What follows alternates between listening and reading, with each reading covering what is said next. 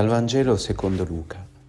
Poiché molti hanno cercato di raccontare con ordine gli avvenimenti che si sono compiuti in mezzo a noi, come ce li hanno trasmessi coloro che furono testimoni oculari fin dal principio e divennero ministri della parola, così anch'io ho deciso di fare ricerche accurate su ogni circostanza fin dagli inizi e di scrivere un resoconto ordinato per te, illustre Teofilo in modo che tu possa renderti conto della solidità degli insegnamenti che hai ricevuto. Terminato l'esilio, il popolo cerca una nuova possibilità e nella prima lettura eh, ci troviamo davanti alla grande assemblea del sacerdote Esdra. Dio a questo popolo offre la scrittura e degli annunciatori. Allora Esdra legge i testi sacri all'interno di un rito molto speciale e ciò che colpisce però è questo passaggio. Questo giorno è consacrato al Signore vostro Dio, non fate lutto e non piangete. Infatti il popolo piangeva mentre ascoltava le parole della legge. E uno potrebbe dire, ma come? Le parole della legge che dovrebbero dare coraggio, forza, aiuto, consolazione, perché fanno piangere e perché c'è bisogno che Dio affianchi al testo e alla lettura del testo sacro un annunciatore che dia coraggio. Forse perché le parole crude del Vangelo, le parole della scrittura possono essere interpretate e accolte come parole contro di noi. E quante volte il Vangelo che dovrebbe liberare invece ci imprigiona. E allora hanno ragione quei psicologi, psicoterapeuti che dicono che alle volte la religione invece di liberare inchioda gli uomini nei sensi di colpa, nella percezione di non andare bene e, e anche esperienze di medici che accompagnano le persone nel momento della morte eh, fanno notare come alle volte chi è eh, ha praticato una religione di un certo tipo ha come il terrore di morire per essere giudicato da un Dio eh, di cui nella vita non ha ancora sperimentato la misericordia. Ecco, eh, sono dati che ci possono aiutare a ricordare come invece il Vangelo deve liberare, non perché lo vogliamo ammorbidire, sarebbe una cosa errata, ma perché eh, anche le parole dure o anche i passaggi scomodi vanno letti alla luce di un essenziale della misericordia, dell'amore che Dio ha per noi. Ecco perché Luca scrive a Teofilo. Teofilo significa colui che ama Dio.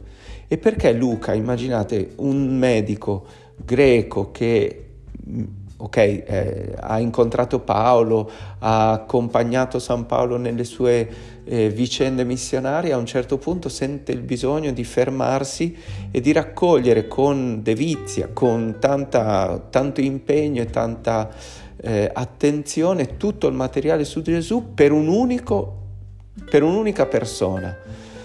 Ci potremmo chiedere, varrebbe la pena scrivere, cioè perdere, tra virgolette, tanto tempo solo per Teofilo? Allora sarà che quel Teofilo non siamo noi che pensiamo di amare Dio, ma ci dimentichiamo che prima di doverlo amare o di volerlo amare, siamo amati. Ecco, il Vangelo allora non è, eh, come dire, la, mm, una serie di regole da rispettare per amare Dio, perché alle volte noi davanti al Vangelo ci mettiamo così, cosa devo fare? Cosa devo fare? Cosa devo fare per amare Dio? Cosa devo fare? E se fosse il contrario?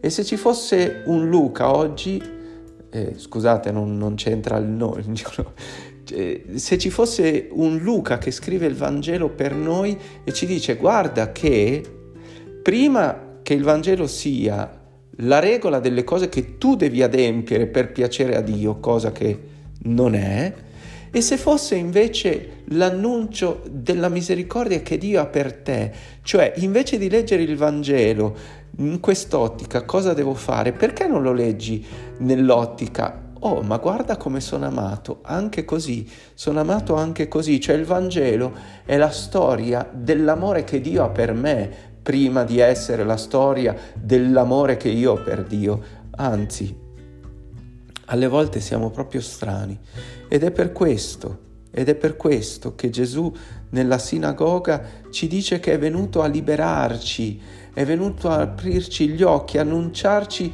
un anno di misericordia, un tempo di, gra- di grazia, ossia di amore gratuito. Sì, il Vangelo, il Vangelo non è la lista delle cose che dobbiamo fare per essere amati da Dio, per conquistarci il suo amore, ma è